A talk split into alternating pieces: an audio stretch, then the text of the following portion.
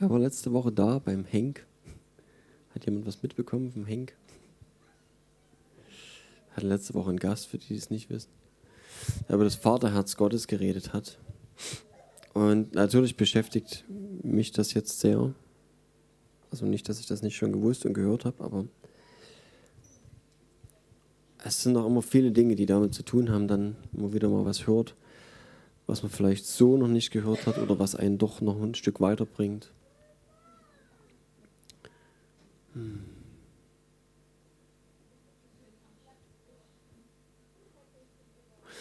Und die Sache mit dem, mit dem Verständnis einfach, wer Gott ist und diese Beziehung, was, in welcher Beziehung wir zum Vater stehen, in welcher Beziehung wir zu Jesus äh, stehen und zum Heiligen Geist, ist mir schon seit längerem sehr wichtig geworden.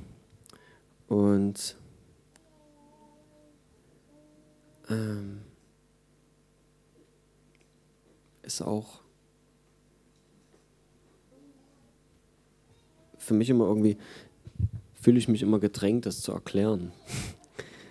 wenn wir jetzt spielen zum Beispiel, ne, wenn wir jetzt also in dieser Zeit der Anbetung ähm, singen und habe ich immer irgendwie das Bedürfnis, ähm, noch was zu erklären.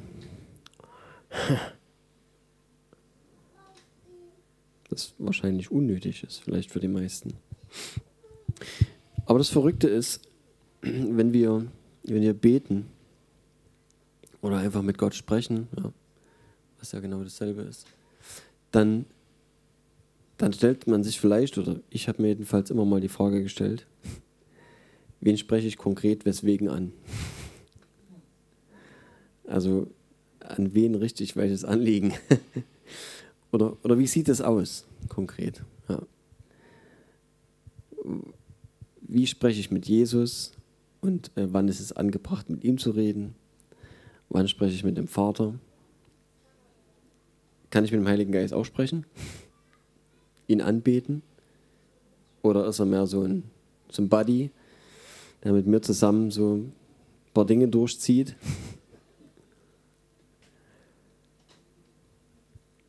Und ich weiß ja nicht, wer das von euch kennt.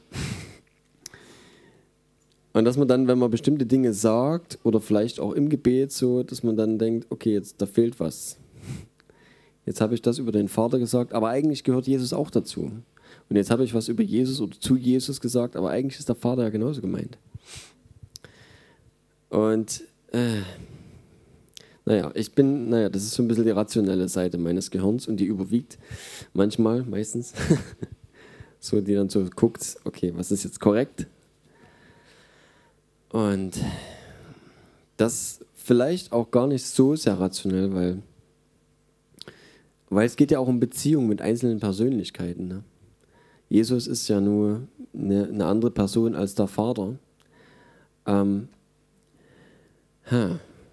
und dass sie eins sind und, und trotzdem zwei verschiedene Personen, macht es nicht leichter.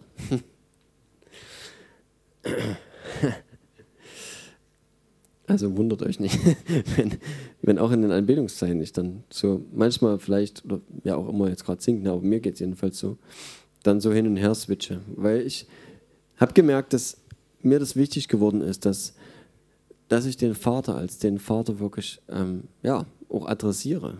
Er ist mein Papa. Ja. Aber Jesus ist mein Herr und mein König. Beide sind meine Chefs. Im Prinzip, ja. Und wenn der Heilige Geist was sagt, was ich tun soll, dann ist er auch mein Chef.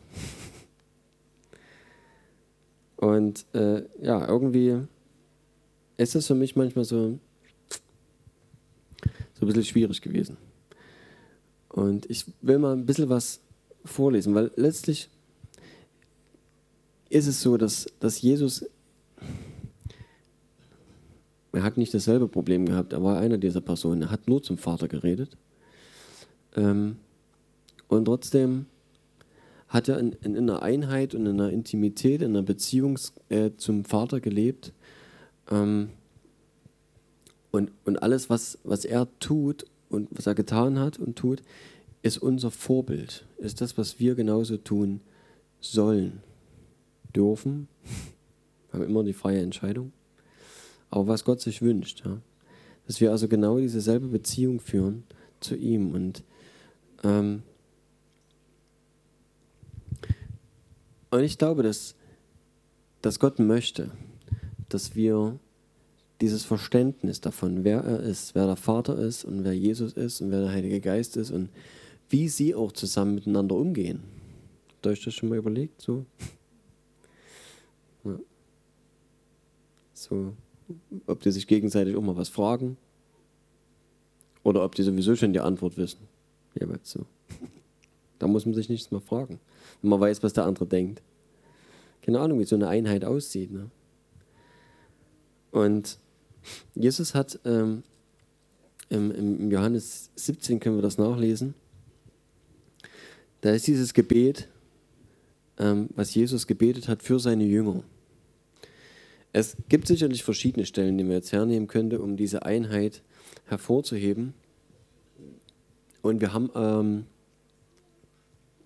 vielleicht werden die meisten kennen, dass Jesus gesagt hat, ich tue nur, was ich den Vater tun sehe. Ich tue nichts aus, aus meinem Gutdünken heraus, aus meiner Entscheidung heraus, sondern das, was ich tue, das habe ich den Vater tun sehen. Das ist so cool. Und es ist nicht irgendwann geschehen, das jedenfalls, ne? das glaube ich jedenfalls, dass das, was Jesus getan hat, nicht das war, was er vor 1000, 2000 Jahren irgendwann mal den Vater hat tun sehen. Und dann, als er auf der Erde war, gesagt, ah ja, stimmt, da war ja noch was und ähm, das setze ich jetzt um. Sondern Jesus sagt, dass der Vater ihm Werke zeigt, die er tut, und er sagt, und er wird mir noch größere Werke zeigen, sodass ihr euch verwundern werdet. Also das ist live. Das, was Jesus dort sagt, passiert genau in dem Moment. Er sieht den Vater Dinge tun und setzt sie um so wie er den Vater sieht. Und, und das ist eine Abhängigkeit, die so nah ist, die so auch kurzfristig ist, dass er im Prinzip wirklich darauf angewiesen ist, dass die Beziehung in dem Moment auch so spürbar nah ist, dass er in dem Moment einfach weiß, was, was jetzt gerade dran ist. Und das finde ich so Hammer.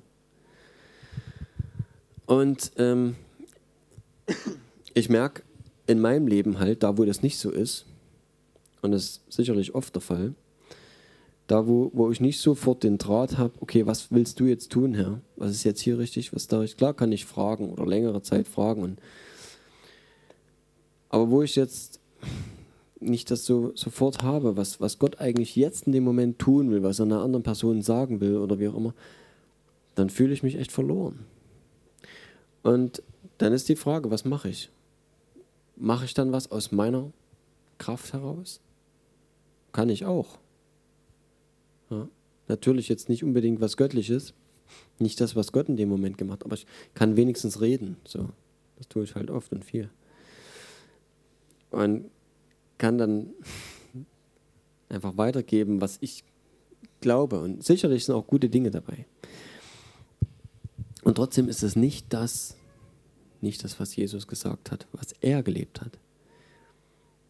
Und ich glaube, deswegen ist es so wichtig, dass wir diese Nähe, diese Intimität suchen. Und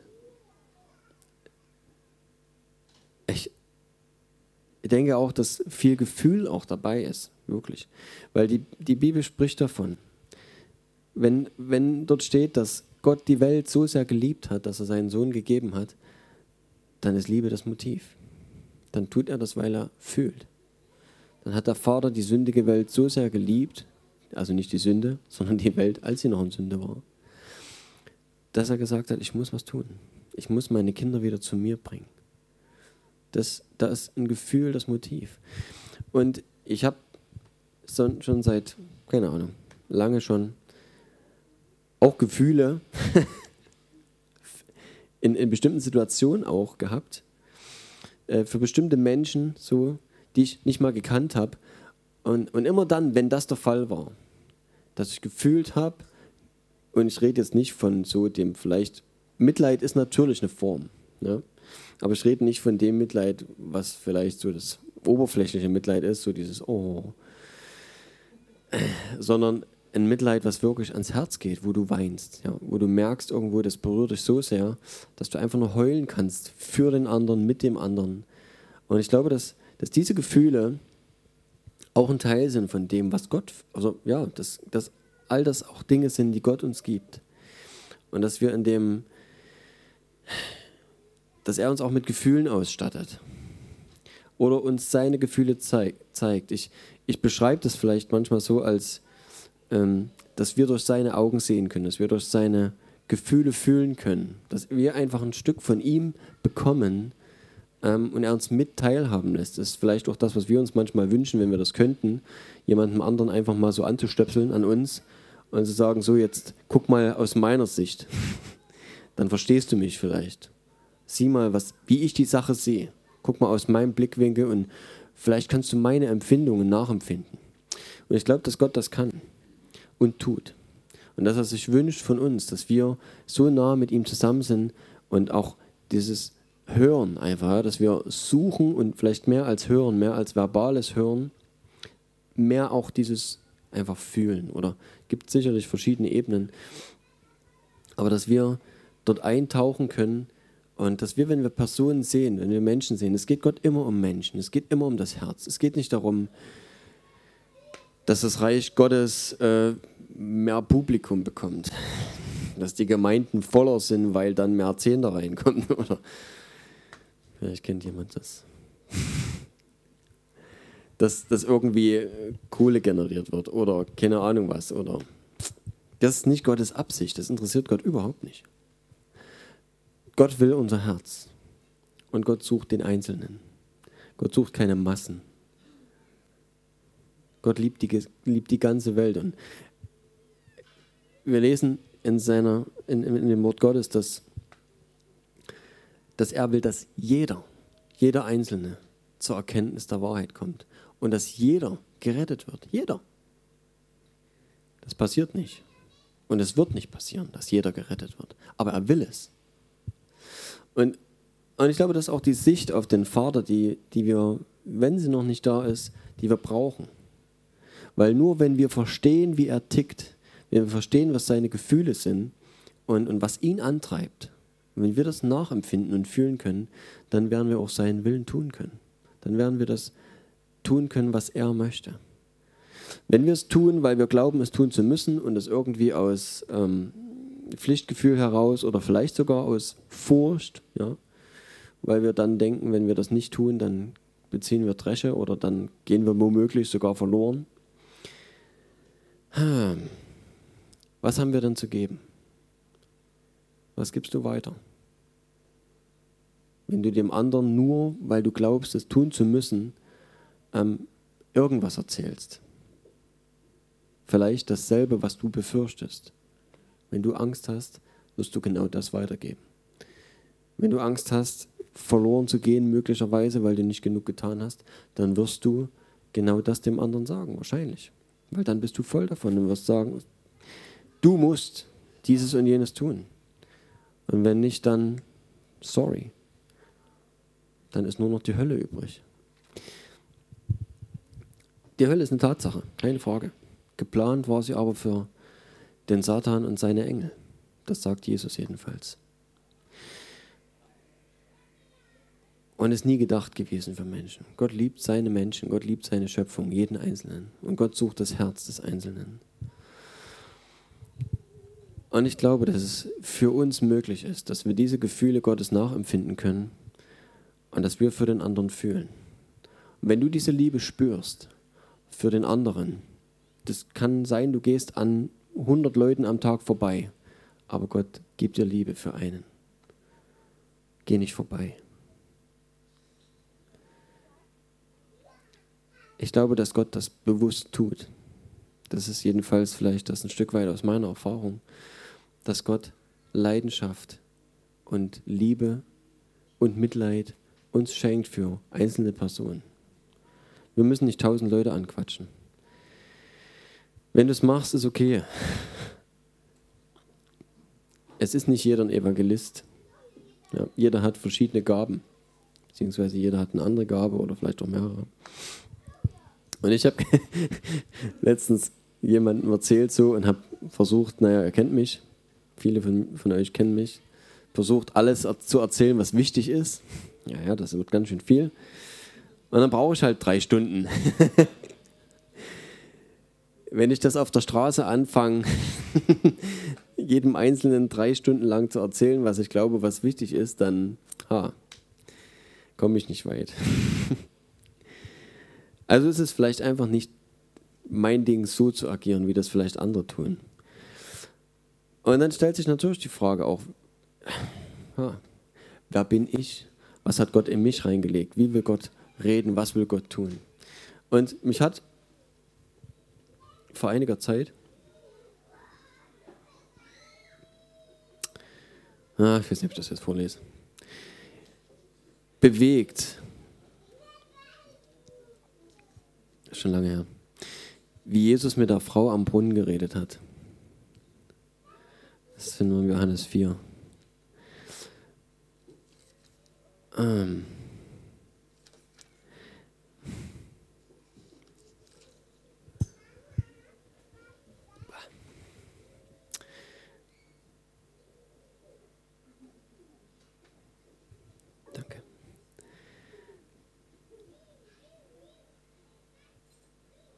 Ich weiß nicht, ob ich die ganze ob ich die ganze äh, Geschichte vorlese. Ich glaube nicht, das dauert jetzt zu lang.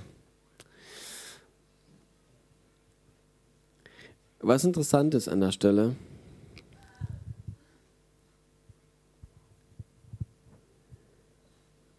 es ist eine, eine ganz besondere Begebenheit, eine ganz besondere Gelegenheit auch.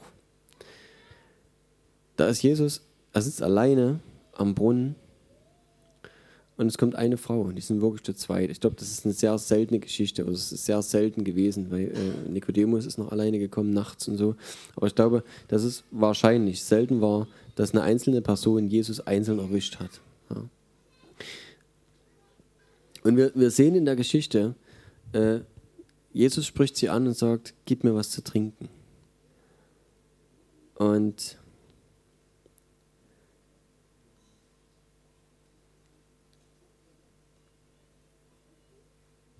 Und sie sagt, wie erbittest du als ein Jude von mir etwas zu trinken, da ich doch eine samaritische Frau bin? Und es ist interessant, wie, wie Jesus alleine mit, mit einer gezielten, ich meine, er hätte sie auch ignorieren können. Ja. Aber Jesus hat alleine mit einem, mit einem Satz etwas getan, was niemand von den Juden getan hätte. Er war Jude und hat eine Frau angesprochen. Es zeigt als erstes, dass es ihm egal gewesen ist, was Riten oder was, was Gebote oder im Satzungen in dem Fall gesagt haben. Und die Juden haben sie gemieden. Aber er hat immer das Herz gesucht und er hat dort diese Frau ganz bewusst angesprochen. Vielleicht hat er nicht mal Durst gehabt. Aber er wollte konkret sie. Und sie wiederum war der Schlüssel für die ganze Stadt. Und was wir in der Geschichte, wie gesagt, ihr könnt es lesen, also in Johannes 4, ich werde es nicht vorlesen alles. Ähm, was wir dort lesen, ist eine, ein Smalltalk, ist eine kurze Unterhaltung, die so kurz ist und er trotzdem über diesen Weg einfach das Richtige sagt. Und über ein Wort der Erkenntnis ähm, ihr was sagt, was er nicht hätte wissen können. Nämlich, dass ich schon vier Männer hatte und äh, er fünf Männer hatte und einen, mit dem sie jetzt zusammenlebt, lebt, das ist nicht ihr Mann. Und Jesus offenbart einfach nur, dass er etwas weiß, was sie nicht wissen kann und sie erkennt ihn als Prophet. Und dann sagt er ganz einfach nur, wer er ist, dass er der Messias ist, dass er da ist, der kommen soll.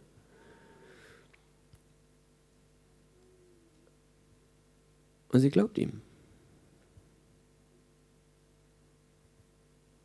Und sie geht in die Stadt zu den Leuten und sagt, kommt, seht einen Menschen, der mir alles gesagt hat, was ich getan habe, ob dieser nicht der Christus ist.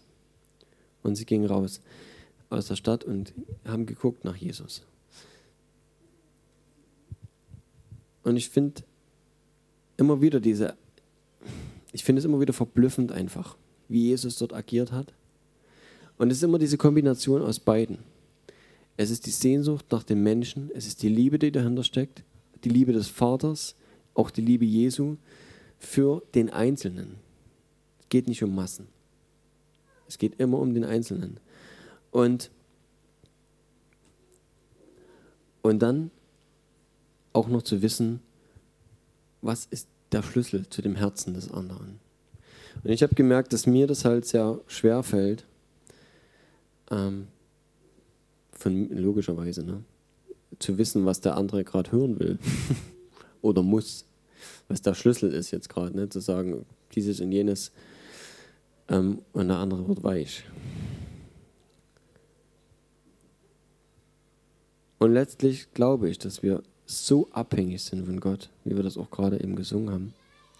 Auch deswegen, vielleicht auch, weil mich das auch die ganze Zeit beschäftigt und weil es ist was ist, was, was uns prägt ähm, dass wir so abhängig sind, dass wir mehr brauchen, vielleicht noch mehr als einfach nur das richtige Wort zur richtigen Zeit. Jesus hat zu den Menschen gesagt, wenn ihr schon wenigstens, wenn ihr um meine Worte willen nicht glaubt, was auch viele getan haben, dann glaubt doch wenigstens um der Taten willen, um der Werke willen. Er hat Zeichen und Wunder getan, hat Menschen geheilt. Einfach natürlich, um den Nöten zu begegnen der einzelnen Menschen, aber auch um zu zeigen, wer er ist und von wem er geschickt wurde.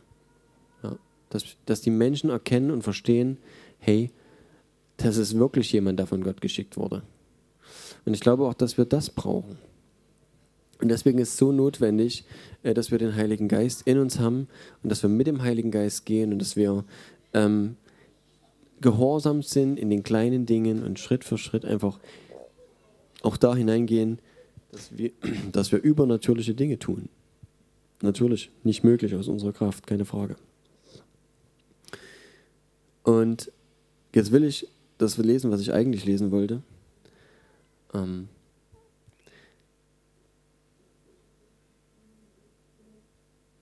Jesus hat gesagt, dass er uns, das kommt jetzt in dem Text noch, ne? Jesus sagt, dass er uns auch in die Welt sendet. Also es gibt definitiv den Auftrag, dass wir das weitergeben, dass wir das teilen, was wir erlebt haben. Und wie gesagt, wenn wir uns gedrängt fühlen, das zu tun und das eigentlich gar nicht in uns lebt, dann ist die Frage wirklich oder dann ist es fragwürdig, was dann ankommt. Ein schönes Beispiel dafür sind äh, die Apostel, die ersten äh, Leute, die also rausgegangen sind, nach der Geistestaufe, nach Pfingsten und die dann dafür, dass sie das Wort gepredigt haben und dass sie äh, Wunder getan haben, ja, durch Jesus, durch den Heiligen Geist, die dann Dresche bezogen haben von den Obersten der Juden, ja, die sie gefangen genommen haben und sie ausgepeitscht haben und gesagt haben, Ruhe, ihr sollt in Zukunft nicht mehr von diesem Jesus predigen, seid ruhig, verhaltet euch ruhig und dann lassen wir euch auch in Ruhe. Aber wenn er wieder predigt, dann gibt es auch wieder Dresche. Und was sagen die? Die sagen, wir können es doch nicht lassen, von dem zu erzählen, was wir gesehen und erlebt haben. Wir sind voll davon. Was können wir denn anders tun, als begeistert sein und das raushauen? Das ist wie die krölenden Fußballfans, die draußen rumrennen und ihre Fahnen oder eben Schals hochhalten, weil sie begeistert sind. Schätze ich mal. Und betrunken. Aber genauso soll es uns gehen. Auch wir dürfen begeistert und betrunken sein. Ja. Betrunken mit dem Heiligen Geist und begeistert einfach von seiner Gegenwart. Und gefüllt sein und begeistert sein von den, von den Werken, die er tut und die wir durch ihn tun dürfen. Jesus hat gesagt, geht hinaus, predigt das Evangelium, heilt die Kranken, weckt Tote auf. Ist es nicht verrückt, dass Gott uns das Kommando gegeben hat, das zu tun? Und wie wenig tun wir das? Woran liegt es? Tut es daran, liegt es daran, dass wir, dass wir keinen Bock haben? Und sagen, ach, ja, das hat Jesus vielleicht nicht so ernst gemeint. War ein Vorschlag. Eine Idee. Oder was ist unser Problem? Und ich glaube, jedenfalls kann ich das so an mir ablesen, vielleicht geht es euch ähnlich, dass es unsere Unfähigkeit ist, die uns aufhält. Dass es dieser Mangel an Kraft oder vielleicht auch einfach der Mangel daran ist, diese Kraft, ähm, wie soll ich sagen, einzusetzen. Natürlich nicht Kraft unserer Wassersuppe, sondern weil der Heilige Geist in uns lebt und weil er derjenige ist, der die Wunder vollbringt. Ich hatte irgendwann mal so einen, so einen Geistesblitz. Ich nehme an, das muss Gott, muss Gott gewesen sein, der mir da was erklärt hat. Dass all die Gaben, und das steht ja auch so drin, ne? sehr simpel, eigentlich kann man es nachlesen. Die Gaben des Heiligen Geistes, dass er sie austeilt, wie er das möchte. Dass alles durch den Heiligen Geist kommt. Alles von ihm. Und wir, naja, wir haben nicht einfach Kraft bekommen. So Power und dann mache ich damit, was ich will. Nee, wir haben eine Person bekommen. Und das ist cool. Wir haben, also cool, ist schon. so kalt ist es nicht. Das ist super stark. Wir haben eine Person bekommen, den Heiligen Geist, und er tut die Wunder. Das heißt nicht wir tun sie rein technisch gesehen, sondern er tut's. Der Heilige Geist ist derjenige, der es tut und ist auch derjenige, der die Kraft hat oder sogar die Kraft ist eigentlich. Ne? Und das heißt, auch hier wieder sind wir abhängig von der Person. Wir können nicht machen, was wir wollen, sondern wir müssen mit ihm kooperieren. Wir sind die ausführende Kraft und wenn der Heilige Geist sagt, komm, geh dahin, da ist dieses und jenes und zeig dir was und äh, sag dieses und jenes oder tu das, leg die Hände auf oder ne, wie es bei Jesus war, mach einen Brei aus Schlamm, äh, einen Brei aus, aus Erde und Spucke, schmier's ihn irgendwo hin. Dann machst du das. Ja. Aber das ist diese Abhängigkeit einfach. Und wir brauchen das. Und ich glaube, dass alles, was wir tun, wenn wir es versuchen, aus eigener Kraft zu tun, dass es einfach schwer wird. Und ich meine, das weiß vielleicht jeder, der das tut oder versucht. Aber wenn wir tun, was sein Wille ist, wenn wir dort mit ihm zusammen gehen, dann, dann wird das Motiv ein anderes sein. Dann wird das schon ganz anders sein, wie du an jemanden herantrittst. Weil du denjenigen einfach liebst. Wirklich. Und weil du nicht anders kannst. Und wenn du dann voll bist, auch in der Beziehung und voll von der Gegenwart Gottes, voll von dieser Liebe und Zuneigung und all dem, was du selber erlebst mit Gott, ja, dann muss es raus. Dann lässt du das raus. Und nur so funktioniert es. Und Jesus wusste das, weil er es selber so erlebt und gelebt hat. Jesus hat genau das gemacht. Wenn wir Jesus, und das ist mir auch immer wieder wichtig zu sagen, wenn wir Jesus sehen, dann in den Evangelien einfach so das lesen, was er getan hat, was er gesagt hat und wie er äh, reagiert hat so auf Menschen, dann werden wir immer feststellen, dass er abhängig war. Abhängig vom Heiligen Geist, abhängig von seinem Vater. Er hat nicht in eigener Regie gehandelt. Er hat nicht als Sohn Gottes agiert. Er hat seine Herrlichkeit, die er beim Vater hatte, aufgegeben und ist Mensch geworden. Wirklich Mensch. Und es ist deswegen keine Ausrede zu sagen, na, Jesus war Jesus. Jesus war ja Gottes Sohn. Nee, Natürlich war Gottes Sohn als Person, aber die Kraft, in der er gegangen ist, war immer der Heilige Geist. Und er ist immer in Abhängigkeit vom Vater unterwegs gewesen. So, um es noch kurz auch vorzulesen.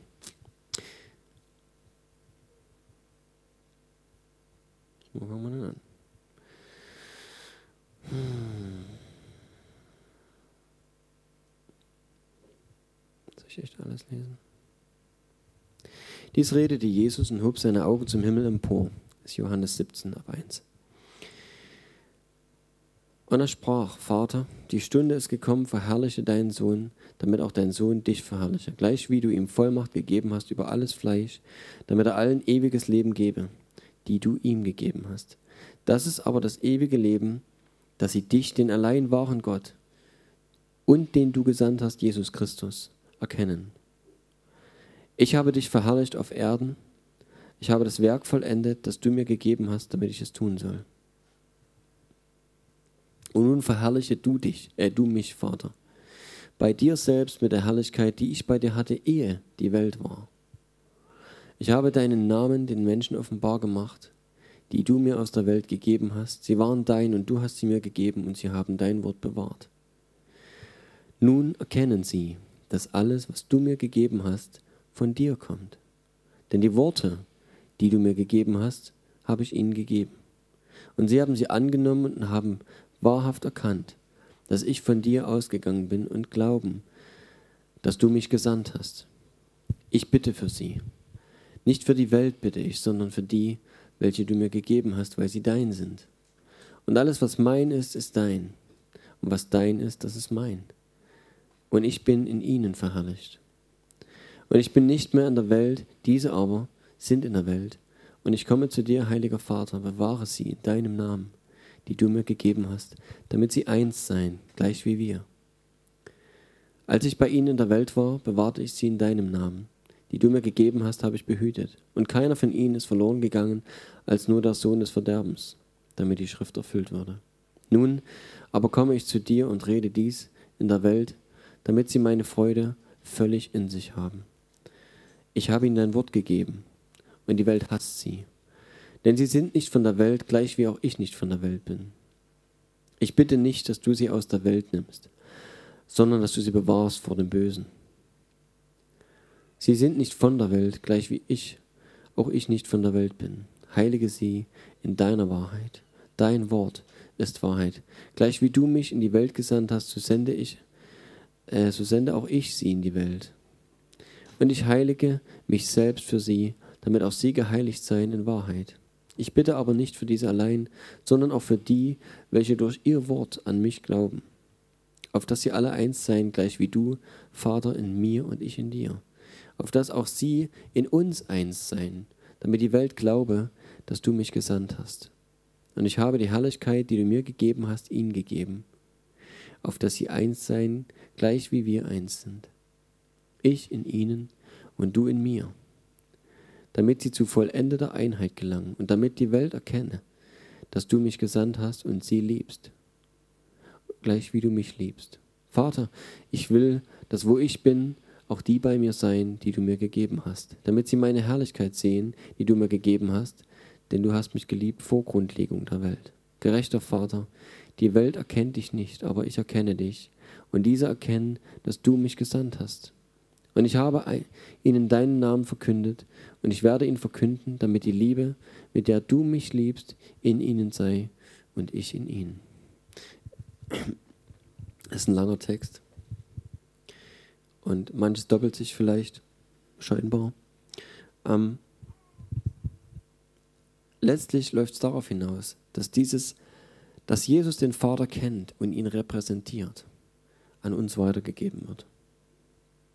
Dass wir Jesus kennen und durch ihn den Vater und ihn repräsentieren. Und es geht nur durch diese Einheit, von der Jesus hier spricht. Es geht nur dadurch, dass wir wirklich in dieser Beziehung mit ihm leben und das reflektieren. Zwei Dinge will ich nochmal betonen. Das ist alles wichtig. Aber hier sagt Jesus im Vers 7, nun erkennen sie, dass alles, was du mir gegeben hast, von dir kommt. Denn die Worte, die du mir gegeben hast, habe ich ihnen gegeben. Also alles das, was Jesus gesagt hat selbst, kommt vom Vater. Nicht mal das war von ihm. Ja. Er sagt auch an anderer Stelle, zwei, ein, zwei Kapitel weiter vorne vom Heiligen Geist, dass der Heilige Geist uns an alles erinnern wird, was Jesus gesagt hat. Und dann sagt er, er wird von meinem nehmen und euch geben.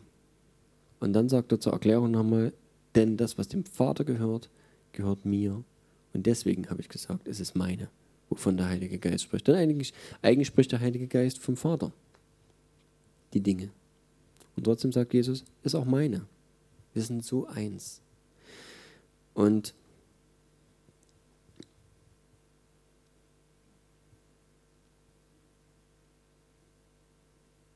er sagt ähm, im Vers, Vers 20, so die nächsten zwei, drei Verse, Ich bitte aber nicht für diese allein, sondern auch für die, welche durch ihr Wort an mich glauben. Also das betrifft natürlich dann bis zum Schluss auch uns. Also auch für uns tritt Jesus hier ganz klar ein. Ja, das sagt er wirklich so. Wir hängen da auch mit dran. Auf dass sie alle eins seien, das ist auch untereinander. Ja. Wir untereinander. Gleich wie du, Vater, in mir und ich in dir. Auf dass auch sie in uns eins seien also auch die Verbindung dann in ihm, damit die Welt glaube, dass du mich gesandt hast. Das geht so weit zurück, dass wenn unsere Einheit in, unter uns und mit ihm sichtbar wird für die Welt, für jeden, der ihn nicht kennt, dass die Welt glaubt, dass der Vater Jesus gesandt hat. Diese Beweiskette, wenn man so will, hat nur damit zu tun, dass wir authentisch sind. Hat nur damit zu tun, dass er in uns lebt. Ist nur aus dieser Einheit heraus. Wir können niemandem was vormachen. Wir können niemanden in Anführungszeichen evangelisieren mit einer Botschaft, die nicht lebendig ist in uns. Das geht nicht. Es geht nur wirklich aus der Beziehung heraus.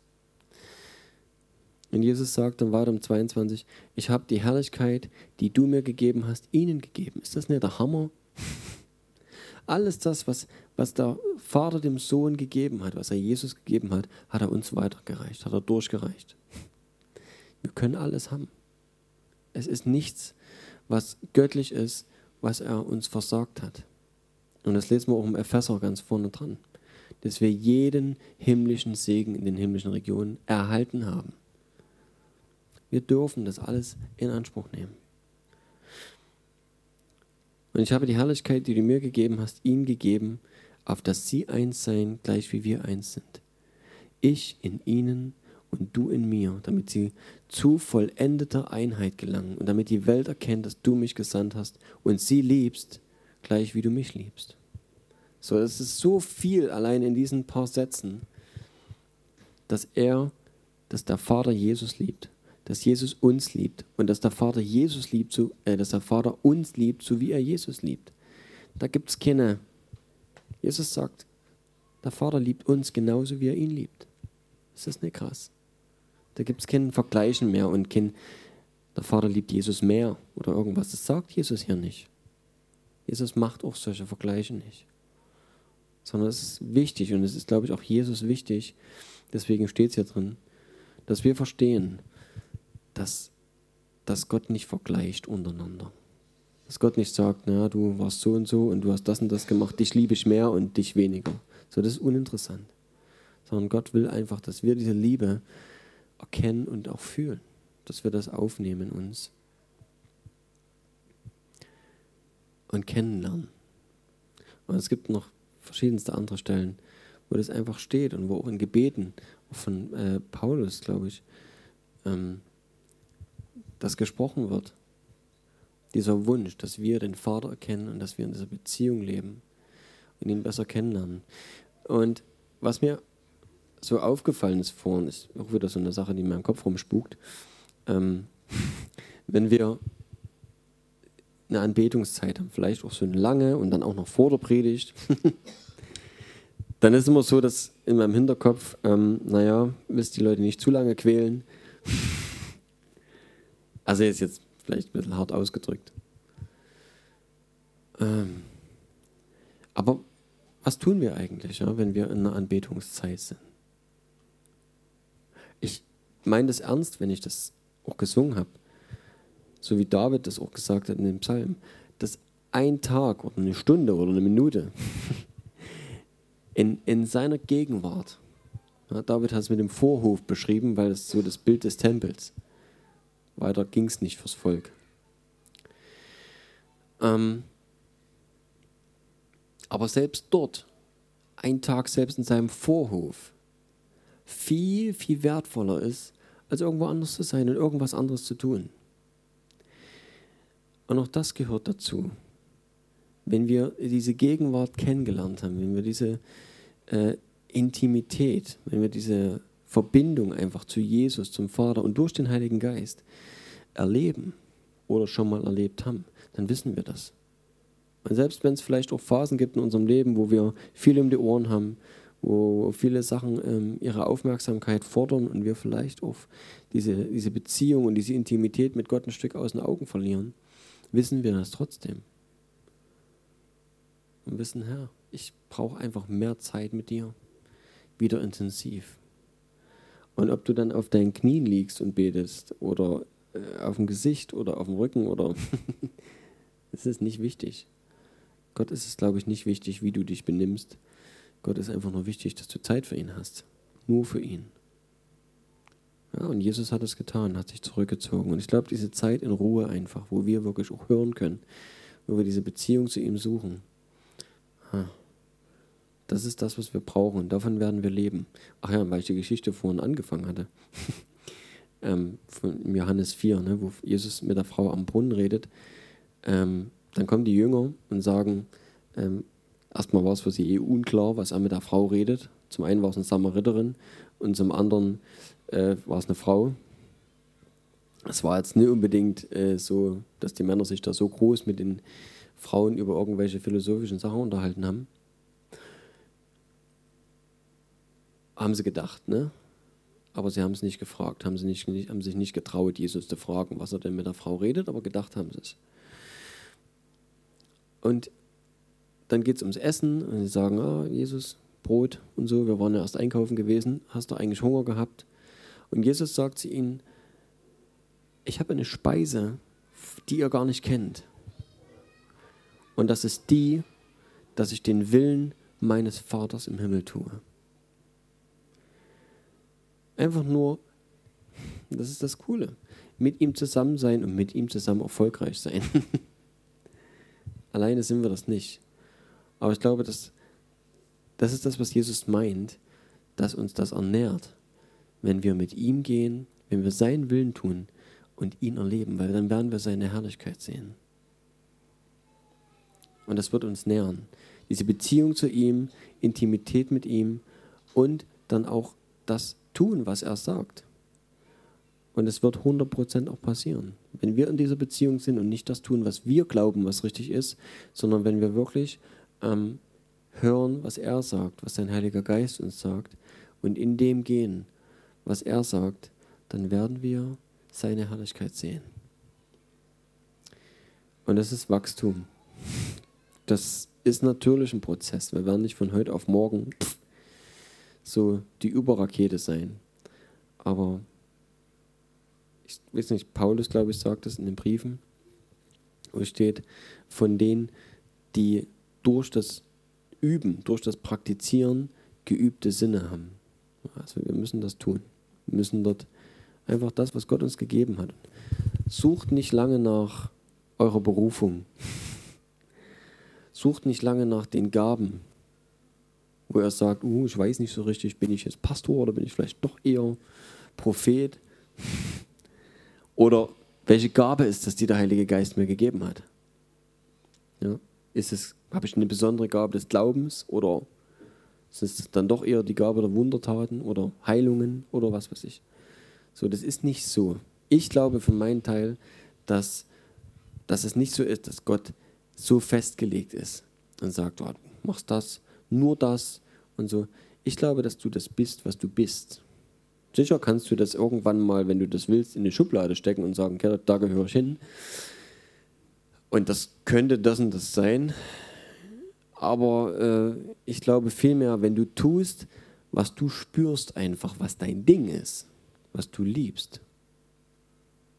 Wenn du es liebst, wenn du es liebst, Leute zusammenzusammeln und mit ihnen Gemeinschaft zu haben und dich darum kümmerst, dass es ihnen gut geht, dann bist du wahrscheinlich ein Hirte. Ob du das weißt oder nicht, ist dabei überhaupt nicht relevant. Wenn du das liebst, draußen auf der Straße rumzurennen und jeden anzuquatschen, der über den Weg kommt und zu sagen, hey, du brauchst Jesus, ja, dann bist du wohl ein Evangelist. Du bist, was du bist. Ob du das weißt oder nicht, das ist egal. Und deswegen, nicht so eine Platte machen, sondern ich glaube einfach, wenn wir aus der Beziehung leben, Jesus hat sich keine Platte gemacht, was er für eine Berufung hatte. Denke ich. Nicht in dem Sinne von, dass er gesagt hat, Leute, passt mal auf, ich bin Apostel. Oder Ne? Und das war jetzt die Gabe, habt ihr gesehen hier? Gaben der Heilung, habt ihr gesehen. Ne? Aber das war jetzt übrigens Gabe der Weissagung. das ist nicht wichtig. Ja. So, ich glaube, dass der Heilige Geist immer das gerade gibt oder geben will, wenn wir äh, hören und, und bereit sind zu empfangen, was gerade nötig ist. Und wenn jemand vor dir steht, der Heilung braucht, dann brauchst du eine Gabe der Heilung in dem Moment. Die Gabe für diese Heilung. Übrigens, das ist vielleicht so ein Ding, ne? So, ich mache Schluss. Gaben der Heilungen steht dort. Okay? Jede Gabe, jede Heilung ist eine Gabe. Und die gibt es einmal. Und dann braucht derjenige die auch nicht mehr, weil hat er sie gehabt. Hat er sie gekriegt. So, aber es gibt viele andere Gaben und macht euch keine Platte über sowas, sondern geht einfach mit dem, wo er spürt, wo der Heilige Geist hin will. Und Jesus hat gesagt, mh, hm, ihr braucht den Heiligen Geist. Ja, auch das. Jesus hat gesagt, ihr braucht ihn. Geht nicht, hat er zu den Jüngern gesagt, geht nicht aus Jerusalem raus, verlasst die Stadt nicht, bevor die Kraft gekommen ist. Und Jesus spricht dort ganz klar von Kraft. Deswegen. Weil wir die Kraft brauchen. Natürlich ist sie gebündelt in der Person des Heiligen Geistes, aber wir brauchen diese Kraft. Ohne diese Kraft können wir nur labern. Robby, wolltest du noch was sagen? Wie lange habe ich denn jetzt? Ich habe hoffentlich nicht zu lang gezogen. ich bin fertig. hm.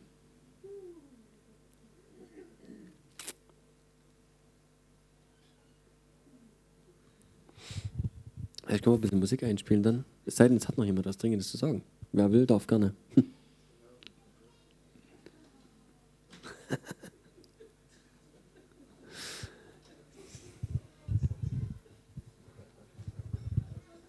Ich wollte nur ganz kurz was zum Thema Gabe sagen.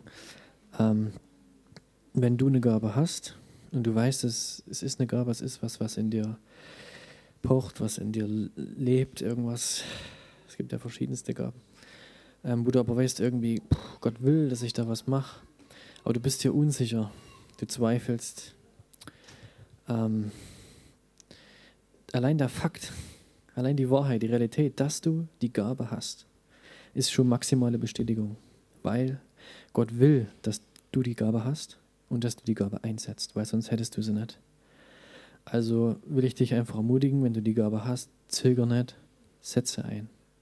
Setze ein und du wirst weise werden durchs Einsetzen, du wirst lernen, wie es funktioniert und der Heilige Geist bringt das bei.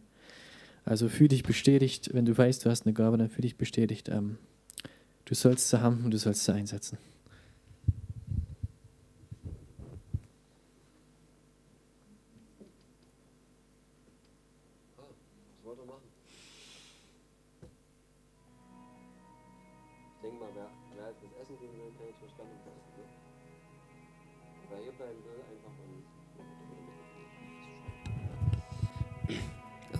Küche ist, denke ich, auf.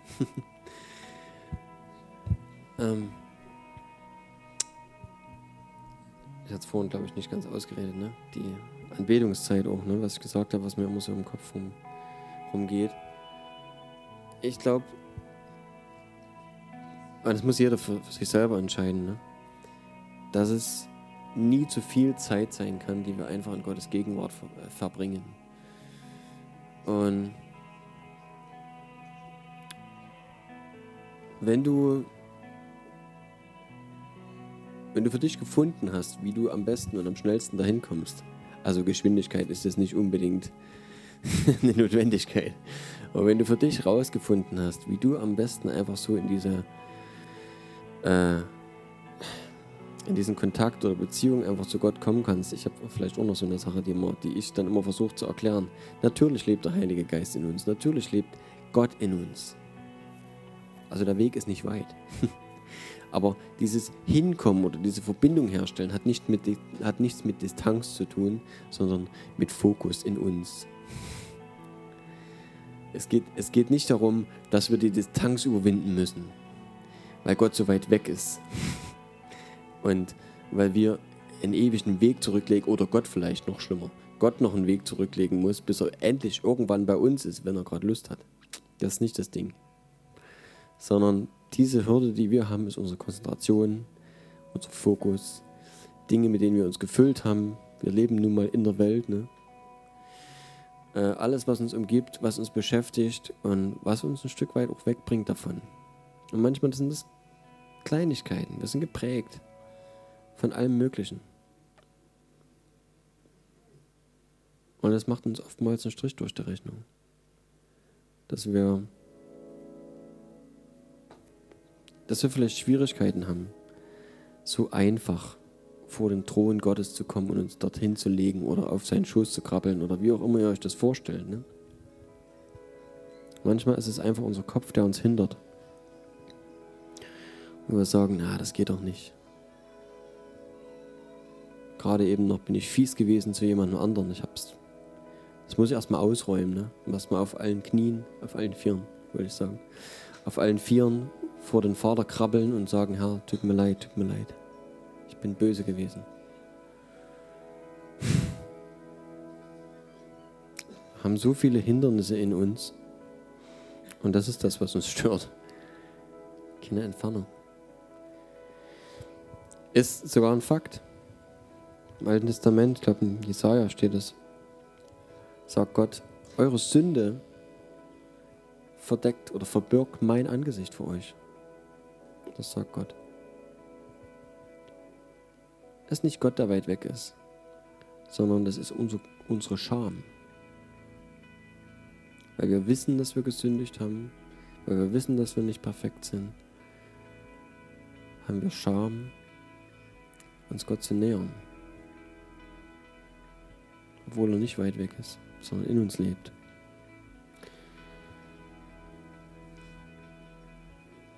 Und vielleicht sind es auch noch andere Dinge, irgendwas. Und ja, deswegen ist so schön einfach, oder ja, ich, ich mag das sehr, ne? einfach Zeit in Anbetung zu verbringen, ihm Dinge zu singen, die, die mir gerade ins Herz kommen und zu danken, zu bitten, einfach Gefühle auszutauschen, weil mehr ist es nicht. Und wenn wir jetzt, jetzt Mucke einspielen hier aus der Konserve, dann, dann ist das auch einfach nur eine Gelegenheit, eine Brücke, eine Krücke. nee, Musik kann auch mehr als das sein, aber es kann auch einfach so eine Brücke sein, ne? die uns leichter fokussiert macht auf ihn, wo wir besser abschalten können, wo wir einfach in diese, in diese, keine Ahnung, wie nennt man das? Und diese Konzentration reinkommen, einfach, dass wir bei ihm sind, wo wir nicht mehr abgelenkt sind. So dass wir, glaube ich, viel abgelenkt sind in unserem Leben. Oder uns vielleicht sogar bewusst auch ablenken, weil uns irgendwas zu viel ist und Zerstreuung suchen. Hm. Und ja, was ich anbieten wollte, wer jetzt sagt, ich habe irgendwie meinen Weg noch nicht gefunden oder ich brauche noch irgendwie Hilfe dabei oder ich wünsche mir vielleicht Gebet und wenn es Schmerzen sind, irgendwelche Gebrechen, äh, oder auch irgendwelche anderen Anliegen. So, dann möchte ich gerne Gebet anbieten. Vielleicht nicht nur von meiner Warte aus, sondern äh, wird sicher noch den einen oder anderen geben, der mich da unterstützt. Und ich möchte es trotzdem gerne, also versteht mich nicht falsch, ähm, trotzdem gerne hier vorne so ein bisschen machen, wo ein bisschen Platz ist. Wir machen das Licht hier aus. Dann werdet ihr nicht gesehen. Es ist sonst ein bisschen wie Publikum. Ich kenne das auch so von Veranstaltungen, so, wo es dann möglichst noch eine meterhohe Bühne gibt und dann Vollscheinwerfer und Videokamera und weiß nicht alles. Und dann komm vor und sag, was du für ein Problem hast. Ne? Und alle Leute gucken zu. Das ist nicht Intimität.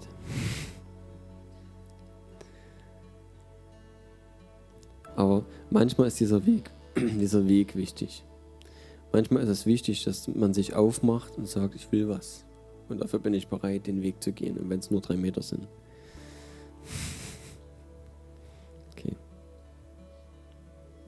Jemand am Lichtschalter?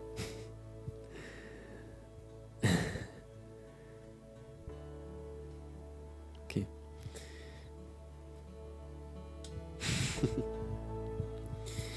Danke, Vater, dass du der Vater bist, den Jesus uns gelehrt hat und gezeigt hat.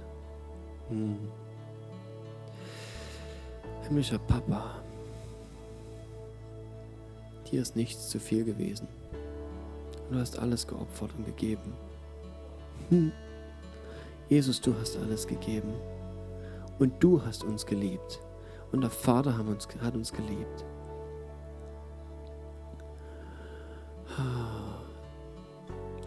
Und Jesus, du kannst mitleiden, weil du Mensch warst und weißt, wie es uns geht, Herr. Du weißt, dass es manchmal schwer ist. Du weißt, dass es auch nicht einfach ist, dich nicht zu sehen.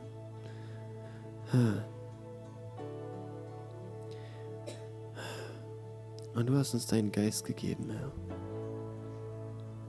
Genau deshalb. Heiliger Geist, ich will dich jetzt bitten, dass du machst, was immer nötig ist, Herr. Was immer wir gerade brauchen, Herr.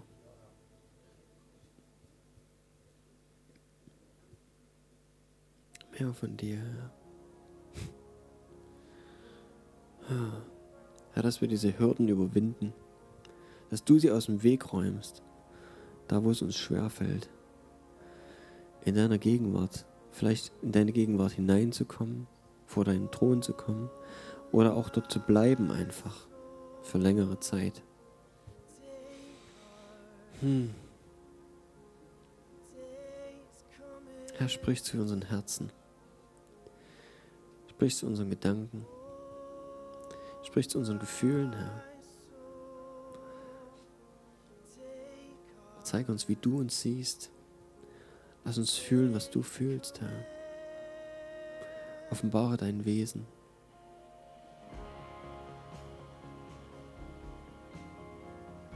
Offenbare dein Wesen, Vater. Und ich bitte dich, Herr, um Veränderungen. Unsere Herzen, Herr. Nur für mich, Herr, mein Herz, Herr. Da, wo ich hart bin. Hm.